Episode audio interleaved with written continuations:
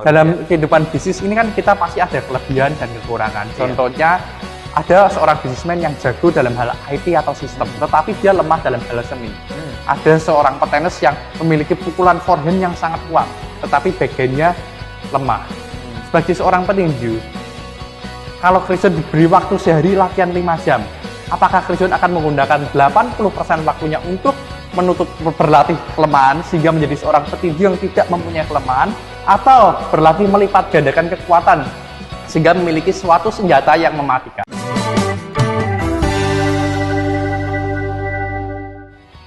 Halo sahabat, kembali lagi dengan saya Erik Kanadi. Hari ini kita kedatangan tamu spesial. Seorang yang memiliki mental juara. Seringkali kita ini berbisnis boleh pinter. IQ kita bisa tinggi. Kita sekolah sudah tinggi-tinggi. Tetapi jika kita tidak memiliki mental juara, kita tidak akan ke mana-mana. Kita tidak akan mengalami terobosan-terobosan. Oleh sebab itu hari ini kita kedatangan seorang yang tamu spesial. Seorang petinju juara dunia yang sudah memenangkan banyak sekali pertandingan dengan memenangkan 48 kali pertandingan, 22 kali dapat memenangkan dengan KO. Luar biasa sekali. Langsung kita sambut saja Chris John yang ada di tempat ini. Selamat pagi Pak Selamat pagi. Erik. Ya, terima kasih sudah datang ke tempat ini. Sama-sama. Hari ini kita akan membahas tentang mental juara. Bagaimana sih caranya seseorang ini memiliki seorang eh, mental juara seperti Chris John? Em, buat saya mental juara pasti akan terwujud eh, apabila kita mempunyai memang eh, satu kemauan keras untuk kerja keras pastinya kan ya. Satu kemauan Eh, keras ya. Kalau tanpa kita mental mental juara tanpa ada satu apa sih eh, kemauan untuk bisa bekerja keras, saya pikir itu eh, hal yang mustahil. Hal yang ya. mustahil Eh, ya. Sebelum kita membahas lebih dalam lagi tentang mental juara, hmm, ini kan banyak teman-teman bisnismen. ya.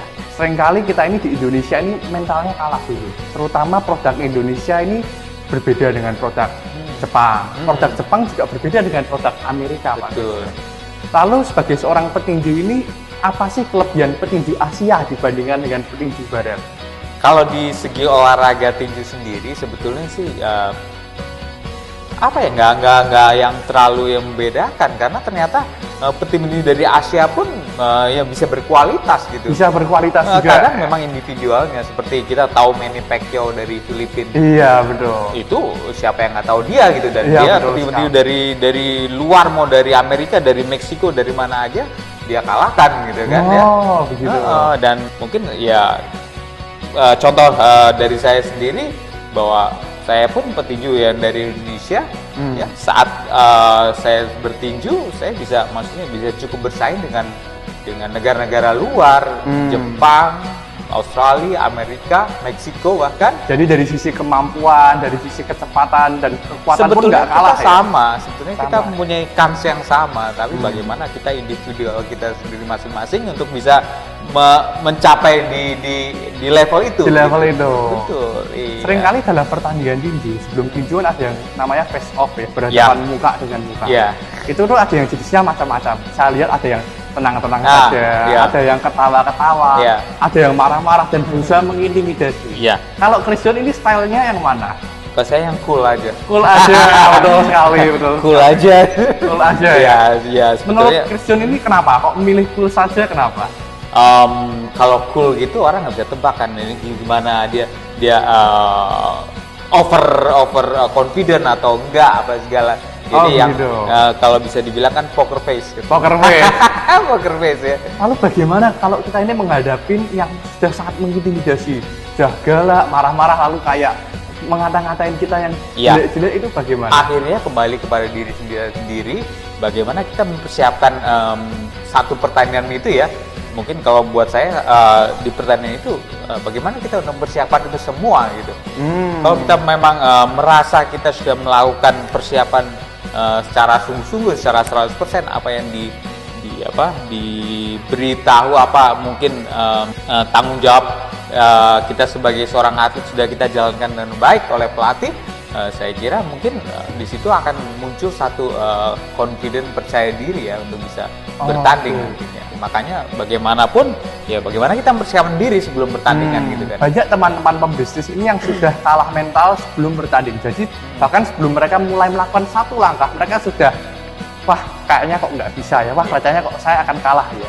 wah kelihatannya kok saya ini kok nggak mampu ya. Iya. Sedangkan dalam pertandingan tinju itu kan face off sangat penting. betul Kalau kita face off sudah kalah dulu, bagaimana bisa menang ya Pak Krisjon ya? Ah. Lalu bagaimana caranya Iya. supaya kita ini waktu face off ini bisa nggak kalah dulu ya, walaupun musuhnya ini kelihatannya Iya. cukup mungkin berbobot. iya, betul sekali kadang mungkin eh, di olahraga tinju ataupun di di dunia bisnis ya kita akan berpikir aduh ini hitung-hitungan di atas kertas nggak masuk nih mungkin Oh. eh, kalau petinju waduh ini eh, pengalaman lebih lebih lebih banyak lawan ya gitu kan Hmm. ya mungkin apa eh, pukulan kecepatan lebih banyak lawan ya gitu Hmm. kan ya tetapi eh, mungkin akhirnya sebelum kita bertanding kita kan sebuah eh, memang di, diberikan waktu untuk mempersiapkan diri Hmm. makanya kita bisa melihat eh, kelebihan dan kekurangan lawan Kelebihan dan dari situ kita bisa lawan. belajar gitu kan ya Hmm. mungkin di atas kertas eh, kita kalah gitu kan ya mungkin nggak sebanding tapi eh, belum tentu di kenyataannya Pasti ada Apalagi celah ya. ada celah dan kita memang sudah berusaha untuk bisa menyiasati yang memang eh, kekurangan-kekurangan yang ada gitu Hmm. makanya saat eh, kita ber, eh, bertinju kan kita diberi waktu untuk mempersiapkan diri masing-masing kan ya Hmm. nah di situ saatnya kita untuk eh, mempelajari kelebihan kelemahan lawan dan kita mempunyai strategi sendiri saat menghadapi lawan kita. Seringkali banyak teman-teman itu yang sudah terintimidasi dengan kelemahannya sendiri. Jadi Iya. mereka memiliki rasa minder. Betul. Untuk mau melangkah ini sudah tidak percaya diri dulu. Bagaimana caranya supaya bisa percaya diri, Pak Kriston? Ya pastinya bagaimana kita untuk berani untuk mencoba kan. Kita Hmm. untuk berani mencoba dulu dan setelah mencoba ya jangan tanggung-tanggung. Hmm. Setelah mencoba ya fokus dong pada pada pekerjaan kita itu. Yang memang yang selama ini yang sering terjadi antara olahraga tinju dan mungkin di dunia luar di dunia bisnis adalah em, ya mental untuk bekerja keras gitu. Ngomong-ngomong mental bekerja keras. Bagi seorang petinjunya disiplin sangat penting. Hmm. Banyak orang ini yang susah untuk mendisiplinkan dirinya. Menurut Pastinya. Chris John, dari angka 1 sampai 10, Chris John ini menilai dirinya sendiri ini berapa dalam hal kedisiplinan? Sembilan lah. Sembilan, Saya oh, sempurna sekali. sembilan. Tapi ya Mengapa mungkin- kedisiplinan ini eh, begitu penting ini kenapa? Betul. Jadi eh, saya beruntung karena dari keluarga, dari orang tua saya, dari papa saya memang mengenalkan olahraga tinju itu Hmm. ke saya dari awal bahwa segala sesuatu dibutuhkan satu kedisiplinan. Tanpa disiplin bagaimana kita mau jadi gitu. Hmm. Jadi eh, kalau saya bisa cerita ke belakang bahwa saat saya eh, kecil dulu saya sudah di- diterapkan atau diberikan satu pendidikan mental ya bahwa segala sesuatu harus disiplin. Kadang mungkin sampai waktu makan aja Oh. itu kan disiplin jam satu siang waktu itu saya ingat lah kalau siang pasti jam satu saya harus harus di rumah harus di rumah oh, ya. oh, makanya wah saya ke bawah terus tuh saat itu Hmm. oh jadi kalau udah mau jam satu wah saya kalau enggak nggak kena hukuman Jadi nanti Eh, ke depannya ternyata bisa disiplin tepat Ah, ah, waktu ya? ternyata ya? itu kita memang menanamkan mental dalam diri sendiri juga ya Hmm. Eh, dan saat itu saya harus berlatih jam 4 sore Hmm. setengah empat saya kita udah harus berangkat ke lapangan sampai jam 4 tet latihan Oh. selesai jam 6 tet selesai jam 6 gitu Oh, nggak gitu. peduli mau hujan mau apa mau apa pokoknya tet jam 6 selesai Semisal Iya. kita ini wah kok hari ini rasanya nggak pengen latihan Betul. ya. Wah kita ini kok males ya. iya Apa saya hari ini skip latihan saja ya? Iya. Itu bagaimana cara menghadapi rasa itu, Chris John? Dan apa yang harus kita pikirkan ketika pikiran itu masuk ke kita? ya mungkin kita berpikir eh, apa sih tujuan kita sebenarnya untuk melakukan ini semua Hmm. kadang kan kita berpikir eh, untuk orang-orang yang kita sayangi di sekeliling kita. Hmm. ya kan? Mungkin kalau saya saya mau melakukan ini saya apa? Demi apa? Demi keluarga saya ya kan? Demi istri anak saya gitu kan ya. Hmm. Nah, kadang mungkin dengan adanya satu tujuan yang memang wah saya ingin membahagiakan mereka ya atau saya ingin nggak apa-apa kita kalau memang kita masih single. Wah kita, kenapa nggak kita mempunyai satu keinginan atau satu eh, cita-cita ya kan wah Hmm. saya kepengen punya mobil BMW gitu kan Oh, oke, oke. ya, itu kan membuat kita lebih termotivasi, untuk semangat gitu. Jadi Ah, harus punya gimana? target, tujuan dan goal betul ya. punya mimpi pastinya. Punya mimpi, Nah, ya. ternyata semua berawal dari mimpi betul juga kenapa sih masih mimpi mimpi semua orang diperbolehkan mimpi tapi bagaimana kita untuk mewujudkan mimpi itu bukan Iya. setelah mimpi tidur tapi begitu mimpi kita membuat kita lebih termotivasi dan lebih kuat untuk mewujudkan mimpi itu. mewujudkan gitu. mimpinya sampai menjadi kenyataan. Betul. Seringkali uh, Tujuan kita punya tujuan. punya ya. tujuan yang jelas. Iya. Lalu banyak orang ini mudah untuk memulai. It's easy to start, but Yeah. it's very difficult to finish. Right. Banyak sekali orang yang memulai, tapi untuk menyelesaikan ini susah. Seringkali dalam perjalanan kita, dalam karir kita, itu kita mengalami apa yang namanya kejatuhan, Hmm. kekecewaan, Hmm. mungkin keputusasaan. Betul. Itu ketika melewati masuk ke dalam hal itu, itu bagaimana supaya kita ini tidak berhenti ya dan bisa terus sampai selesai seperti akhir seperti Chris John ini. Memang masing-masing eh, personal ya eh, beda-beda ya makanya tapi akhirnya ya kita harus memang menyadari diri eh, sudah suatu memang ada risikonya ya Hmm. risiko gagal risiko kalah risiko itu semua tetapi bagaimana kita menanggapi kegagalan itu kekalahan itu dengan hal yang lebih positif Hmm. Seperti saya sebelumnya saya memang eh, sempat ber- bertinju di ring amatir Oke. Eh, dan berapa kali saya mengalami kekalahan Oh. tapi saya tidak menanggapi eh, kekalahan itu dengan negatif tapi saya menanggapi kekalahan itu dengan cara positif. Bahwa setelah saya itu eh, kalah saya mengambil pelajaran dari kegagalan itu dari kekalahan itu. Bagaimana kenapa saat itu saya kalah saya gagal ya kan dan saya mau belajar untuk lebih baik supaya ke depan saya bisa berhasil Jadi ketika dihadapkan dengan kegagalan itu sebenarnya kita tidak Sebenarnya perlu kita takut proses, gagal ya. Itu iya, proses eh, ya. proses kita untuk menuju memang keberhasilan. Tapi bagaimana kita menanggapi kegagalan itu akhirnya Hmm. kembali lagi, mental kita gimana untuk mena- me- menanggapi? Memang dua penyebab utama kenapa para bisnismen ini tidak berhasil melangkah itu sering kali pertama takut gagal dan yang kedua ketika sudah gagal satu kali dua kali Iya, mereka berhenti iya. mereka seperti dipenjara oleh yang namanya ketakutan untuk gagal Hmm. dan untuk melakukan aksi-aksi lagi lalu Christian sendiri sebenarnya pernah juga ya jadi ya melewati masa-masa Sudah, seperti sudah, itu ya sudah, sudah ya sudah. Tapi ya itu, kita ambil hal positifnya dong. ambil hal Kita positif bukan ambil hal negatif, kita ambil hal positif ya. hmm. Eh, gimana sih? Wah, saya saat itu mungkin contoh, wah, saya eh, stamina saya kurang waktu itu nih. Hmm. Oh, kalau coba kalau stamina saya lebih bagus waktu itu, wah saya bisa menang. Oh, Wah, gitu. Terus saya latihan lebih keras, lebih fokus di mana di stamina. Wah, setelah itu, jadi ketika justru ada ya kegagalan justru kita harus bangkit lebih kuat betul. lagi Berarti ya. kan kita masih ada satu satu mungkin beberapa poin yang memang kurang. Hmm. Iya. Chris John ini kan sudah banyak sekali bertemu dengan atlet-atlet di seluruh dunia. Hmm. Menurut Chris John, tiga karakter apa sih yang harus dimiliki untuk menjadi seorang juara dunia? Ya pasti mental, ya mental kita untuk eh, terus bekerja keras.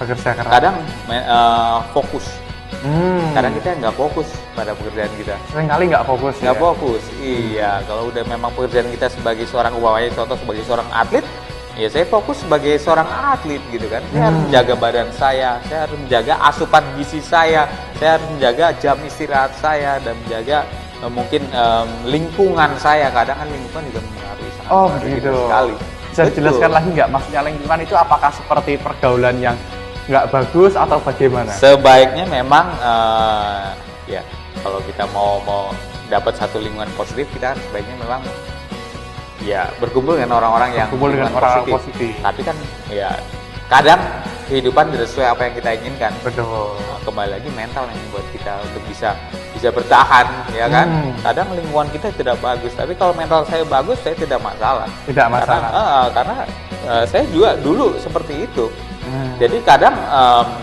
saat saya berlatih ya dengan teman-teman kan banyak teman-teman. Tapi ada teman-teman yang apa? Yang wah saya mau males-malesan ah kadang terus eh, saatnya lari pagi ada teman saya ini dia dia nggak lari pagi dia malah tidur di masjid. ya. Nah kalau saya eh, mental saya nggak bagus saya bisa ikut-ikutan. dong. Oh gitu. Iya kan? Kalau dari orang-orang dari Indonesia, dari Barat dan dari seluruh dunia ini kan mereka karakternya bermacam-macam. Apa sih karakter yang sering kali membuat orang itu gagal? Dan karakter apa sih yang tidak boleh kita miliki dalam hidup kita, karir kita, pekerjaan kita? ya buat saya mungkin lebih ke cara kita menanggapi pekerjaan kita dengan fokus ya Dengan karena fokus. kita eh, ya fokus dan tidak tidak ulet Hmm. karena cuma ya sebentar aja habis Iya. itu lepas terus udah nggak eh, sebentar aja terus udah nggak fokus lagi Memang betul, banyak sekali teman-teman Erik ini yang hari ini punya ide yang luar biasa.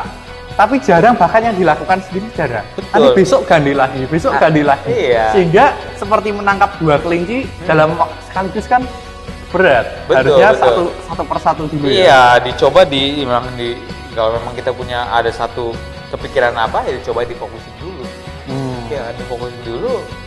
Ya tetap eh, segala segala sesuatu dibutuhkan memang ya untuk untuk mau bekerja untuk segitunya kan ya kadang ya Oke. untuk mengusahakan itu yang kadang ah, banyak orang yang Banyak orang yang kurang kurang mau ulet kurang mau ulet di Iya. sana. Jadi butuh suatu keuletan yang benar-benar sangat disiplin, suatu keuletan yang sangat sungguh-sungguh untuk bisa menjadi seorang juara dunia Betul ya. sekali. Walaupun memiliki talenta bakat yang luar biasa, kadang tanpa- talenta kadang talenta tanpa uh, mental mental juara mental untuk bekerja keras uh, talenta itu akan akan percuma. Percuma. karena uh, ada satu contoh juga di di sasaran saya dulu. Jadi kan uh, saat saya berlatih sama-sama orang apa sama teman-teman yang petinju lainnya kan kita bisa tahu mana yang wah yang berbakat mana yang kurang berbakat ya. Mana yang pekerja keras mana yang bukan pekerja keras. Hmm, ternyata di situ kita bisa uh, dapat satu pelajaran juga. Orang yang berbakat sangat berbakat tapi dia tuh punya uh, tidak punya mental untuk bekerja keras uh, bakat itu akan akan sia-sia. Akan sia-sia. akan sia-sia. Lebih baik mungkin orang yang yang lebih mau bekerja keras mungkin bakatnya tidak terlalu. Oke.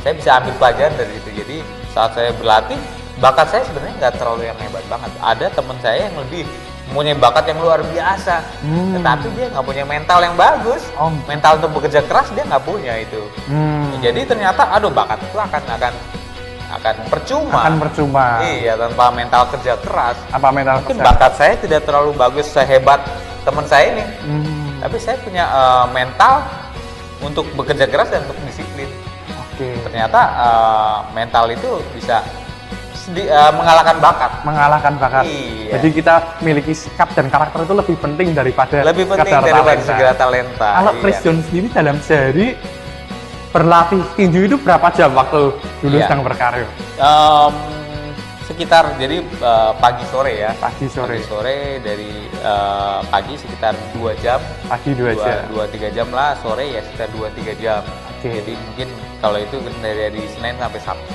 Hmm, jadi Iya. mungkin dalam sehari bisa lima jam ya mungkin sekitar, itu. lima ya, jam. kurang Dalam lebih. kehidupan bisnis ini kan kita pasti ada kelebihan dan kekurangan. Iya. Contohnya ada seorang bisnismen yang jago dalam hal IT atau sistem, tetapi dia lemah dalam hal seni. Hmm. Ada seorang petenis yang memiliki pukulan forehand yang sangat kuat, tetapi backhandnya lemah. Hmm. Sebagai seorang petinju, kalau Christian diberi waktu sehari latihan 5 jam, apakah Christian akan menggunakan 80% waktunya untuk menutup berlatih kelemahan sehingga menjadi seorang petinju yang tidak mempunyai kelemahan atau berlatih melipat gandakan kekuatan sehingga memiliki suatu senjata yang mematikan. Ah, agak susah juga nih untuk dibilang ya. Oh, gitu. Ah, ternyata memang eh, kalau di olahraga tinggi juga memang selain kita mempunyai pukulan-pukulan yang memang akurat, yang keras, ternyata kita juga mempunyai- harus mempunyai pertahanan yang baik gitu kan ya. Hmm. Eh, saya pikir ya memang eh, sebisa mungkin kita melengkapi ya, ya apa yang dibutuhkan saat kita eh, mungkin menjadi atlet atau menjadi eh, Hmm. pengusaha atau menjadi ya, bidang apa pun juga karena kan nggak cuma satu fokus saja mungkin ya Gitu ya. Nah, ternyata ada beberapa faktor yang membuat eh, si si orang itu jadi gitu. Hmm. ternyata kalau seperti contoh aja seperti seorang petinju dia tidak eh, tidak apa tidak cukup dia mempunyai pukulan keras. Tidak cukup dia mempunyai teknik yang bagus. Tidak cukup dia mempunyai stamina yang bagus. Ternyata di olahraga tinggi sendiri memang eh, ada seperti lima lima eh, faktor ini yang harus kita lengkapi. Ya kan? Ini contoh lah mungkin di olahraga tinju kita mempunyai skill yang baik teknik-teknik yang baik ternyata skill yang baik aja kurang Hmm. kita harus mempunyai apa ya strength kekuatan kekuatan. Terus setelah itu eh, teknik kekuatan aja kurang kurang kurang bagus juga. Karena kita harus punya stamina gitu kan. Oke. Eh, stamina dan apa lagi? Stamina bagus, strength udah bagus, teknik bagus, speednya jelek. Nggak akan bisa juga. Kadang kita bersaing di itu juga berat juga. Hmm, Part ini selesai, masih ada satu lagi kadang. Em, apa yang memang harus dilengkapi yaitu spirit. Hmm. Nah, uh, ternyata kita memang harus tahu sebenarnya apa sih uh, faktor-faktor yang harus kita miliki untuk menjadi juara gitu. Jadi kita harus waspada dengan titik lemah kita juga ya. Betul. Jadi kan memang sebisa mungkin kita melengkapi uh, faktor-faktor yang membuat kita menjadi juara itu seperti yang saya bilang kalau di, di olahraga tinju menurut saya lima faktor itu yang memang uh, cukup kalau kita bisa ya melengkapi ini ya untuk menjadi juara akan akan terbuka lebih baik gitu ya. Pertandingan tinju ini kan satu lawan satu, Chris. Ya. Tetapi dalam kehidupan sehari-hari ini ada pelatih, ada orang yang mendukung juga. Betul sekali. Apakah pertandingan tinju ini sebenarnya pertandingan individu atau lebih ke tim ya? Uh, kalau saya jawab sih uh, masing-masing ya ada ada fokusnya masing-masing. Ada fokusnya Saat kita masing-masing. persiapan kita butuh tim. Oke. Saat bertanding juga sebenarnya kita butuh tim. Hmm. Jadi kita nggak bisa sendirian ya? Uh, saya pikir agak susah ya. Agak kalau susah. apalagi di olahraga saya agak susah juga. Nah, jadi memang tapi kalau saat bertanding ya itu dari individual. Oke. Iya kan? Nah, tapi saat saya berlatih, saya butuh pelatih, butuh butuh apa? Persiapan ya kalau saya. Pelatih butuh manajer mungkin, ya mungkin butuh bagian yang em, ternyata di pelatihan juga ada yang fokus di bagian apa? Eh, teknik, ada fokus di bagian fisik. Dari tim-tim ini siapa yang sebenarnya berpengaruh paling besar dalam karir tinju Christian? Mungkin dari Kalau dari dari karir tinju saya itu pastinya dari orang tua dulu. dari orang tua dulu. Karena orang tua saya, ayah saya memperkenalkan saya pertama kali di olahraga tinju Oke. dan yang mau langsung turun untuk menangani saya dari kecil Hmm. sebelah tinju ya kan? Dari orang tua saya dulu.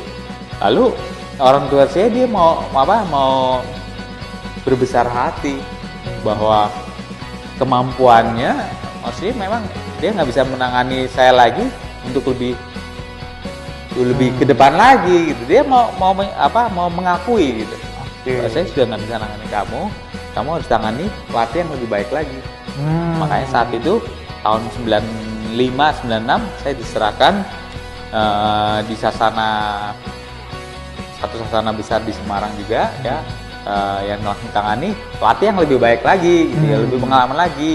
Ya waktu itu ditangani oleh almarhum Sultan Rambing. bagi seorang bisnismen kita ini kan butuh yang namanya role model. Biasanya orang yang sudah melewati apa yang kita akan lewati. Sehingga mereka ini bisa memberikan sesuatu ke kita. Hmm. Kalau dari kehidupan Christian sendiri, siapa sih role modelnya Christian?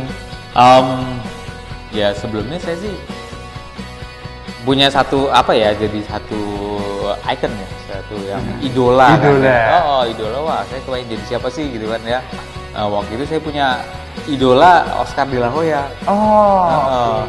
Iya dia dari karir amatirnya cemerlang, juara Hmm. Olimpiade juga. Ya setelah itu dia saat bertanding di eh, di tinju profesional, dia menggunakan nggak cuma otot, ternyata dia menggunakan teknik-teknik yang bagus sekali, teknik speed dan dia Hmm. dan spirit yang oke banget. Waktu itu saya Oke. eh, punya satu, weh ini keren nih petinju ini kan. Hmm. Dan setelah dia selesai pun dia punya karir yang bagus, dia menjadi seorang promotor. Oh. makanya wah saya eh, favorit banget sama Oscar de la.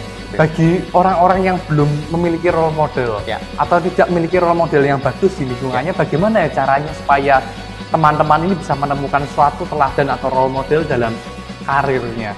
Eh, saya kira eh, pasti masing-masing ju- juga eh, mempunyai inilah role model lah. Jadi kenapa nggak kita punya satu role model untuk menjadi kita lebih semangat lagi? Wah, kayaknya ini oke lu dia smart ya, dia cukup sukses ya, dia banyak apa ya banyak bidang-bidang yang dia tangani dengan dengan sukses ya. Saya pikir itu Bisa ya, nggak kalau misal seorang petinju ini role modelnya katakanlah Rocky Balboa, Nah. dia ingin dari terinspirasi dari Nggak film masalah. ini bisa ya? Nggak masalah, nggak masalah. Hmm. Iya.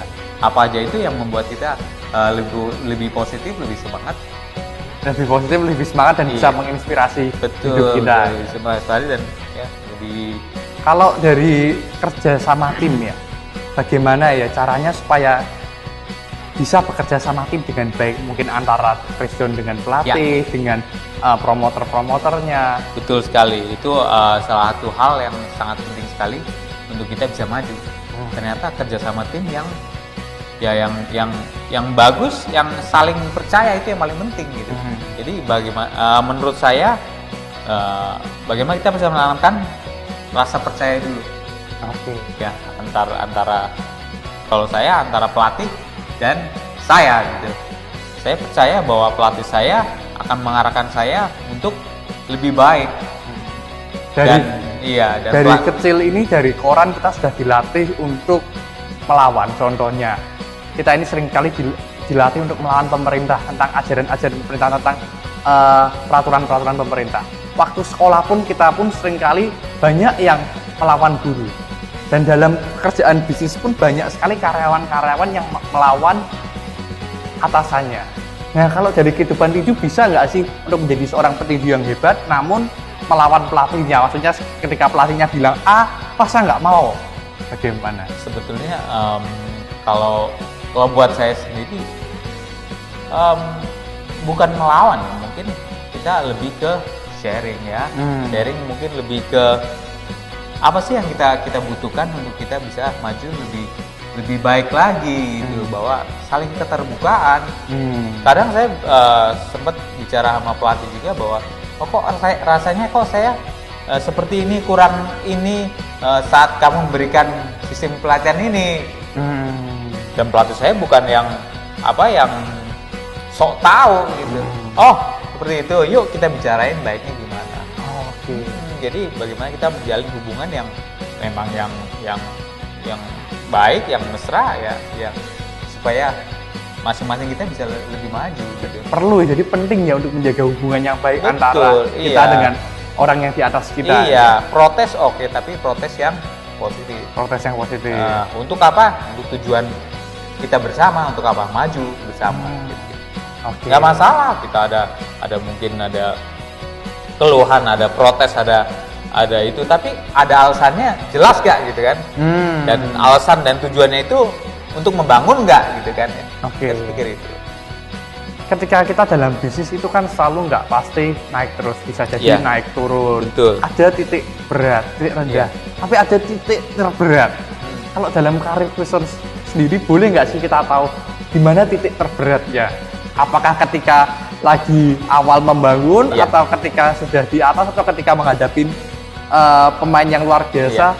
Mungkin lah eh, kalau buat di kehidupan saya sendiri ya mungkin awal membangun ya. Awal membangun. Awal membangun ya. Awal membangun kadang kita memang ya, banyak kendala-kendala ya. Kalau saya paling berat memang kendala saat saya ada bermasalahan gitu kan. Itu ya memang yang mengganggu segala mental segala pikiran saya Apakah itu sempet nggak kalau Christian ini kan saya yakin waktu kecil pasti wah saya ingin bercita-cita menjadi seorang di dunia. Tapi sempet nggak ada pikiran yang menggoyahkan itu? Sempet masuk nggak kayak sepertinya kok saya kok nggak bisa ya? Atau terus yakin?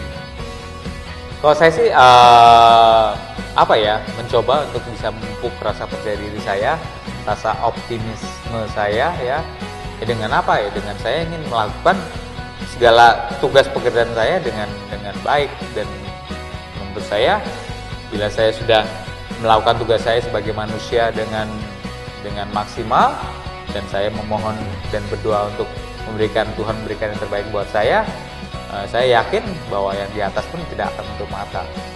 Dan, dan dan semua juga di agama mana pun akan akan menyarankan usaha dan berdoa Menurut menurut Erik justru masa-masa yang terberat ini akan membentuk suatu fondasi atau suatu akar yang kuat. Sehingga ketika nanti sudah memiliki karir yang tinggi, itu ketika dihadapin oleh permasalahan-permasalahan tidak roboh dan tidak jatuh. Hmm, banyak sekali orang-orang ini yang hanya melihat endingnya saja Ya. wah kok enak ya Betul. jadi ini jadi itu Betul. tapi mereka tidak melihat akarnya Ya. atau tantangan-tantangan ya. yang dia hadapi prosesnya iya sebenarnya dari kehidupan Kristen sendiri penting nggak sih untuk melewati masa-masa seperti ini? Pastilah. Pasti, semua ya. juga eh, kadang orang cuma lihat saat di atas tapi mereka nggak melihat ceritanya saat prosesnya seperti apa sih. Hmm. proses pasti membutuhkan satu pengorbanan membutuhkan eh, sakit membutuhkan mungkin ya ya darah ya kan. Kadang harusnya orang eh, jangan cuma lihat saat sudah jadi ternyata lihat juga saat prosesnya itu yang paling penting itu apa harga yang perlu dibayar? Harga terbesar yang perlu dibayar untuk menjadi seorang juara dunia. Ya, yang pastinya mungkin lebih gampangnya saya kehilangan mungkin masa kecil saya ya. Oke. Yang mungkin anak-anak sepantaran saya waktu itu uh, menghabiskan banyak waktunya untuk bermain bersama teman-temannya, tetapi saya harus uh, sedikit bermain dan banyak untuk berlatih. Oke. Mungkin saya masa remaja saya juga orang-orang mungkin uh, yang wah jalan-jalan ke mana-mana, mungkin yang eh saat SMP, SMA pacaran, tapi saya menghabiskan masa remaja saya di camp untuk latihan. Pagi latihan, selesai latihan, istirahat, makan, tidur, latihan dan repeat terus gitu. Sehingga Ah. tidak untuk menjadi seorang juara dunia itu prosesnya memang berbeda ya. Betul, ada harga yang harus Ada harga yang harus dibayar. Harga Seperti dibayar. mobil yang mahal berbeda juga dengan mobil yang harganya murah ya. Iya. Oke. Setiap setiap itu tetap ada harga yang dibayar untuk itu sukses. Tapi bila kita apa ma- mampu bertahan untuk eh, rasa sakit sementara itu, pasti kita akan eh, menikmati hasil yang luar biasa. Salah satu motivator gitu. Oke. bilang gitu. Ketika kita dalam berbisnis sering kali kita ini jatuh dan tidak bisa bangkit lagi. Waktu Chris John ini menghadapi petinju-petinju hebat, pasti kan pernah yang namanya Ya. terima pukulan sehingga Nah. saya ini kok rasanya sudah Betul. KO ya. Itu Betul. bagaimana caranya bangkit lagi dan bisa menghajar musuhnya ya? Sempet waktu itu tahun 99 ya, saya Ah, ber- 99. menghadapi petinju yang memang eh, tangguh waktu itu dari dari Bandung ya. Jadi di ronde pertama saya udah jatuh dan itu terkena telak sekali. Oh. Eh, ya ya kalau orang kan eh, di momen itu banyak orang yang udah waduh kalah deh kalah deh dan memang kata kekuatan waktu itu agak berbeda gitu. Oh, oke. Oh, dia yang udah senior pukulannya keras ya apa segala. Tapi saat saya jatuh itu em, yang dalam benak saya yang awalnya ibu saya saya kan nggak mau nonton datang Hmm. pertandingan tapi waktu di momen itu saya ingin eh, ibu saya datang Oke. Iya. buat semangat ya karena itu pertandingan yang cukup eh, berat lah buat saya Hmm. Karena saya tahu di atas kertas hitung-hitungan lawan saya jauh melebihi saya Eh, tapi dengan ibu saya datang terus saya eh, waktu itu terus jatuh pun dalam pikiran saya waduh kalau ibu saya datang nonton Hmm. saya nggak nggak nggak pengen ibu saya yang yang apa ya yang sedih yang Hmm. yang takut kan saya berusaha bangun sama saya Tuhan tolong saya Ya, saya coba bangun lagi walaupun keadaan waktu itu udah udah goyang lah Udah goyang, sampai ya. beberapa kali em, jatuh lagi kalau gitu Hmm. tapi saya coba bertahan ya harus bertahan ya bertahan karena saya ada ibu saya yang langsung nonton saya waktu itu jadi ada orang memang yang motivasi motivasi saya untuk bertahan gitu Jadi memang mencoba waktu lagi menghadapi masa-masa terberat itu bantuan dari orang lain itu bisa penting seperti orang tua, seperti Betul. sahabat itu Betul. bisa menolong kita. itu ya. mungkin akan membuat kita lebih termotivasi untuk terus bertahan Oke. saya ingin bagian dia saya ingin um, bagian siapa yang kita sayangi Ini ada pertanyaan tambahan dari teman-teman. Bagaimana menghadapi lawan yang lebih senior dan dua kali lebih hebat daripada kita dalam sisi kecepatan, pengalaman, kekuatan? Em, buat saya itu mungkin tantangan buat kita untuk bisa ya me- mengatasi segala kelebihannya itu gitu kan ya Hmm. seperti eh, contoh saya harus berhadapi waktu itu petinju tangguh yang sudah sangat pengalaman yang hebat sekali namanya Juan Manuel Marquez Oke. waktu itu mungkin eh, kita tahu waktu lawan Manny Pacquiao Iya. eh, Pacquiao sempat jatuh juga Betul. sampai pingsan itu Iya. saya menghadapi dia wah di atas kertas memang pasti berat sekali waduh dia apalagi di petinju Meksiko kan sering bertanding gitu kan Tuh. Tapi mau nggak mau saya harus menghadapi dia. Waktu itu uh, mandatory fight. Jadi kalau di olahraga tinggi mandatory fight itu tarung wajib. Hmm. harus menghadapi waduh saya pikir uh, tapi nggak ada hal yang mustahil Nggak ada hal Ya yang mustahil. nggak ada yang mustahil. Yang penting saya mau berusaha dengan dengan uh, apa yang saya punya. Kalau memang uh, saya doa mohon yang terbaik kalau memang Tuhan memberikan yang terbaik nggak ada yang mustahil. Jadi ya udah pokoknya ya udah saya memang mau berani saya fokus saya mau mau apa yang di di menu yang dikasih tahu pelatih ya saya kerjain Justru ini kesempatan untuk meningkatkan kemampuan kita betul ya. ini buat naik, Naik level, ya level naik ya. kelas ya Naik kelas Oh, jadi satu berikutnya. tantangan itu em, eh, kadang kita berpikir jangan yang waduh berat tapi ternyata kesempatan itu untuk naik kelas. Hmm, oke. Sebenarnya Tapi kita bisa apa bisa berpikir lebih positif juga. berpikir lebih positif Iya. juga. Tinju ini seni, matematika, atau dua-duanya, Christian? Perpaduan kayaknya sih ya. Perpaduan. ya? Ya. Karena dalam bisnis ini sering kali banyak teorinya, tetapi Betul. tidak bisa dipraktekkan Hmm. secara mutlak. Hmm. Banyak sekali teori-teori yang dulu bisa dipraktekkan, tetapi tidak bisa diulang lagi. Betul. Sehingga bisnis ini lebih seni dan formula. Iya. Kalau kita hanya mengandalkan formula saja, Hmm. nanti kita akan tidak bisa eh, jatuh. Contohnya misalkan ketika harga barang turun, harusnya penjualannya naik jika harga Betul. diturunkan. Tetapi Betul. tidak selalu ada juga yang ketika harga diturunkan orang nggak mau beli. Jadinya wah ini jadi barang murahan ini. Iya iya. Jadi iya. ada sisi seninya. Dalam Betul. tinju pun pasti ada juga ya. Atau Iya. menurut jadi- bagaimana? Iya, jadi kadang em, seni mungkin strategi, Strategi. yang udah kita persiapkan dari awal kan kita kadang em, mempelajari video rekaman-rekaman lawan kita kan. Hmm. Itu mungkin hal yang cukup wajib lah ya. Tetapi saat kita sudah dalam persiapan itu semua, di atas ring akan berbeda. Bisa Hmm. terjadi itu. Oh. Iya, sangat bisa terjadi itu. Mungkin sama kayak dunia usaha juga ya. Iya betul. Kita sudah mempelajari, kita sudah mempunyai strategi, ternyata saat berjalan berbeda gitu. Ada banyak kejutan-kejutannya ya. Iya, makanya akhirnya ya pengalaman bertanding ya, Pengalaman pengalaman bertanding. berusaha, itu ya Berusaha. mungkin akhirnya kita membuat kita uh, lebih sensitif mungkin ya, lebih Hmm. uh, lebih apa sih, lebih dapat membaca membaca Gerak-gerik apa, musuh juga ah, ya. gerak-gerik musuh dan bacaan keadaan kan. Jadi itu tidak bisa hanya dipelajari dari membaca buku. Tetap uh, tetap buat saya tetap itu uh, hal yang wajib yang kita harus miliki ya. Yang seperti petinju juga yang wajib dimiliki selain memang apa persiapan ya dan juga strategi Hmm. itu hal wajib. Tetapi saat bertanding siapa yang tahu sih dia Iya. akan seperti itu? Hmm. Ya akhirnya uh, mungkin pengalaman ya, pengalaman bertanding, Pengalaman di olahraga tinju. Mungkin kalau di bisnis ya pengalaman berbisnis nanti. Iya, Bang, betul sekali. Banyak sekali orang-orang yang lulusan S1, Nah. S2, mereka ini tanpa pengalaman langsung Nah. terjun sehingga jad- jadinya kecewa. Iya, betul. Kurang lebih sama deh. Memang pengalaman itu tidak bisa tergantikan ya. Kayaknya gitu pengalaman bertandingnya. Pengalaman memang sekolah yang paling bagus ya. betul, betul. Pengalaman bertanding ya. Untuk menjadi seorang juara dunia, perlu yang namanya percaya diri. Tetapi kita nggak boleh sombong. Hmm. Menurut Christian, apa sih bedanya percaya diri dan sombong? Percaya diri dan sombong mungkin lebih sombong sombong apa ya lebih ke over confidence ya mungkin. Overconfident.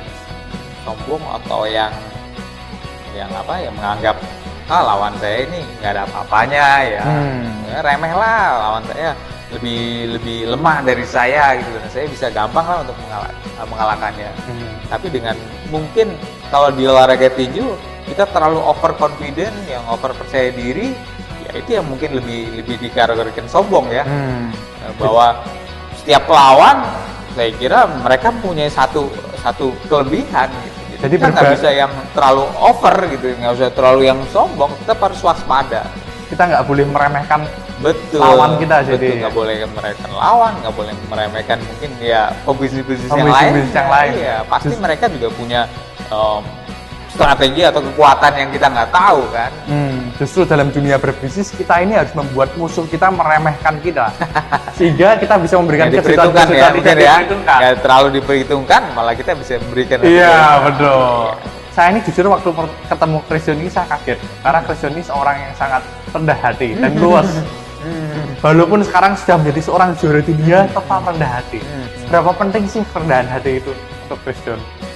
Ya saya pikir salah satu mungkin kerendahan hati membuat kita mungkin yang yang paling gampang aja disenangi di, disukai sama sama orang-orang di sekitar- kita kan ya. Hmm. tapi dengan rendah hati pun kita nggak terlalu apa sih namanya jumawa ya percaya Hmm. terlalu overconfident itu yang kadang membuat kita ya ya nggak bagus Hmm. ya kan di di di olahraga tinju tinju maupun mungkin di Banyak sekali orang yang habis lulus S1 atau lulus S2, mereka merasa, wah saya ini tahu segalanya. Saya ini orang yang paling pintar. Hmm. Wah, kalau ngurus bisnis, beres lah. Sehingga menyebabkan kita ini sombong. ya Kita sudah tahu segalanya. Padahal Ya. dalam dunia berbisnis ini kita ini tidak boleh sudah tahu. Tetapi Ya. kita harus belum tahu dan mau tahu. Ya. Sehingga bisa terus belajar. Ya. apakah ini juga sama dalam kehidupan tinju Kristen? Ya, kurang lebih sama. Jadi mungkin optimis oke dong. Kita optimis oke dong. Tapi yang terlalu yang overconfident, yang terlalu over semuanya yang over-over itu nggak baik. Oke. Tapi memang kita yang optimis memang itu membuat kita lebih semangat. Saya optimis menang. Itu Bukan waduh saya saya eh, kalah deh, kalah deh. Kan bukan seperti itu. Jadi harus Kita seimbang optimis, ya? tapi seimbang. Hmm. Optimis, ya apa yang membuat kita bisa bisa bisa berhasil untuk bisa mencapai optimis kita itu itu Hmm. yang dipikirin bukan ah optimis lah optimis tapi nggak mengerjakan apa-apa Oke. tapi optimis membuat dia lebih semangat aduh karena saya optimis saya mau menang saya saya nggak mau nggak mau kecewa nih ya kan tapi saya harus mengerjakan tugas saya untuk bisa saya menangin Oke. Pak hari ini kita belajar banyak sekali tentang mental juara dari seorang petinju. Iya, saya juga banyak Juara belajar dari dunia Erik. Christian. Ternyata olah- eh, di olahraga maupun di bisnis kurang lebih hampir sama ya. Kurang lebih hampir sama. Nah, Karena nah. bisnis ini sama juga seperti olahraga juga. Kalau kita nggak disiplin, kita nggak Iya. punya mental juara. Betul. Ini yang sering kali generasi milenial ini nggak punya, Betul. yaitu mental seorang juara. Iya. Dan Terus, satu lagi mungkin ya harus tambahin bahwa eh, belajar untuk lebih baik. Iya kan? Mungkin kadang kita yang berpikir ah saya udah cukup belajar, tapi apa belajar eh, cuma sampai di situ? Ternyata belajar terus berkembang seperti mungkin belajar lebih baik saat kita mengalami kegagalan pasti akan belajar untuk lebih baik kan. Saat mengalami keberhasilan pun kita harus terus belajar gitu kan ya. Apalagi di dunia bisnis, wah yang lain-lainnya, wah mereka akan terus berinovasi kan Betul sama juga di olahraga tinggi juga gitu saya juga mau terus eh, walaupun mungkin saat itu saya menang ya jadi juara dunia saya mau belajar untuk lebih baik lagi saya meningkatkan kemampuan saya lagi Jadi tidak pernah berhenti untuk untuk satu belajar titik nggak pernah. ya. iya Seringkali orang ini berhenti kalau sudah masuk Iya, yang namanya betul. comfort zone, Iya. zona nyaman. ya Untuk melangkah keluar itu susah sekali, tapi untuk Iya. menjadi seorang juara dunia kita harus terus betul meningkat dan ya. kita kan eh, berusaha untuk bertahan ya Hmm. bertahan selama mungkin Betul sekali. Iya. Memang ada yang berkata, pepatahnya berkata bahwa strategi perang yang paling baik itu adalah terus menyerang. Jika kita berhenti, Eh. itu bisa diserang musuh. iya iya Cukup berbahaya. betul iya Hari ini kita belajar banyak sekali. Hmm. Saya, saya Erik harap bahwa mental juara ini bisa kita miliki. ya Khususnya dalam kehidupan bisnis kita, karir kita, betul mengurus keluarga kita pun kita butuh mental juara untuk menjadi seorang pemenang.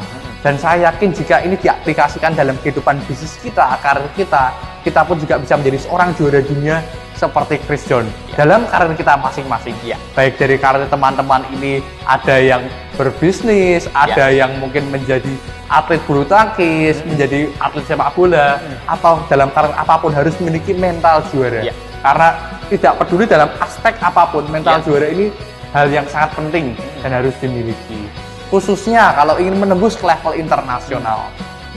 Uh, kita jangan uh, pesimis. Kita dari Indonesia kita nggak bisa juara dunia. Saya sudah menjadi satu contoh. Saya dari Indonesia. Saya dari satu desa kecil, namanya desa di satu kabupaten Banjarnegara, ya di Jawa Tengah. Yang mungkin di peta nggak kelihatan, tetapi dari desa kecil itu saya bisa uh, menjadi juara dunia. Jadi buat teman-teman sekalian, tetap optimis bahwa kita bisa menjadi juara-juara dunia di bidang kita masing-masing. Bahkan Indonesia pun bisa jadi salah satu negara top di dunia ini. Pasti, pasti. Baik Ya. dalam bisnis, dalam dunia musik, Dari dalam dunia apa pun bisa. Jangan lupa usaha keras kita aja tidak tidak akan bisa sempurna, tapi usaha keras dan doa saya yakin hasilnya akan lebih sempurna. Betul sekali kita mau kerja keras mati-matian, tapi kalau kita tidak berdoa mengandalkan Tuhan tidak Iya. bisa ya. Iya, saya kira kira ya, saya kira kurang sempurna. Kurang Ya, sempurna. ya. Oke, Ya. terima kasih. Sama-sama, acara talk show-nya Chris Sama-sama, John. luar ya. biasa sekali kesempatannya luar biasa. kita semua, ya. Iya, terima kasih. Bagi teman-teman yang punya pertanyaan untuk Chris John, bisa komen di video di bawah ini atau bisa langsung uh, WhatsApp ke nomor kami. Jangan lupa masuk ke www.erikanadi.com/chat bagi Anda yang ingin punya pertanyaan-pertanyaan untuk Chris John. Terima kasih, jangan lupa untuk like, subscribe untuk mengikuti video-video lainnya dan menjadi seorang juara dunia dalam karir Anda, bisnis Anda, pekerjaan Anda. Sampai jumpa. sekarang kan sudah itu apa pensiun ya Betul. istilahnya. Eh, dalam kehidupan sehari-hari eh, perbedaan dari kehidupan dulu waktu tenar Iya. sama kehidupan yang sekarang gimana? Eh, mungkin eh, lebih apa di kegiatan saya atau di saya di luaran gitu? Ya kehidupan untuk bersosialisasi Oke. dengan Hmm, ya kalau lebih sosialisasi mungkin memang yang dulu mungkin banyak lebih masuk TV kan ya banyak orang yang lebih lebih tahu lebih lebih apa kenal lebih banyak yang wah kemarin foto apa segala. Mungkin sekarang sudah jarang ya. Ya saya pikir ya ada positif ada negatifnya Ya, positifnya ya saya lebih tenang. Ke mana-mana lebih lebih apa? Nyaman gitu ya, lebih ya lebih yang wah gitu gitu. Tapi ya itunya mungkin ya memang apa sih ya kurang kurang orang lebih lebih nggak oh ini Chris John ya? Kok sudah gemuk? Nah, itu pasti komentar pertama yang yang keluar ya. oh ini bajunya kecilan. Iya itu sih ya Terima kasih. sama-sama halo Halo. ya ya Ngomong-ngomong istrinya atlet juga ya? Oh ya, kebetulan em, istri saya atlet wusu. Ya, jadi kebetulan dulu saya juga sempat ikut olahraga wusu juga. Cuma kan memang di olahraga wusu ada dua aliran, aliran pertarungan saya ikuti dan aliran yang jurus. Ini yang eh, istri saya ikuti. Ya dulu apa waktu kita satu tim Jawa Tengah untuk eh, pon ya waktu itu pon di Surabaya kita satu tim ya terus akhirnya ya udah namanya juga sama-sama atlet wah saling saling ya ketemu saling ngobrol kok kayaknya cukup cocok. Dan saya waktu itu saya berpikir juga wah kayaknya oke juga kalau pasangan saya jadi sama-sama atlet karena tahu eh, apa pekerjaan saya sebagai seorang atlet. Eh ternyata dia juga ya, kayaknya ada senang juga makanya akhirnya kita jalan pacaran cukup lama ya akhirnya kita putuskan untuk menikah. Jadi ternyata memang betul kalau kita ya sama-sama atlet ya lebih lebih enak juga saya bisa bisa apa fokus di karir saya waktu sebagai tinggi ya. Bagaimana cara mengatur emosi kita, Pak, dalam pertandingan? Uh, mungkin kalau kita mengatur emosi uh, satu yang paling penting memang akhirnya jam terbang yang akan bicara. Tetapi uh, di di luar itu akhirnya bagaimana kita untuk mempersiapkan diri dengan semaksimal mungkin kita gitu dengan dengan kita bisa mempersiapkan diri secara maksimal uh, saya yakin mungkin rasa tenang rasa percaya diri akan timbul. Terima kasih, Ya, ya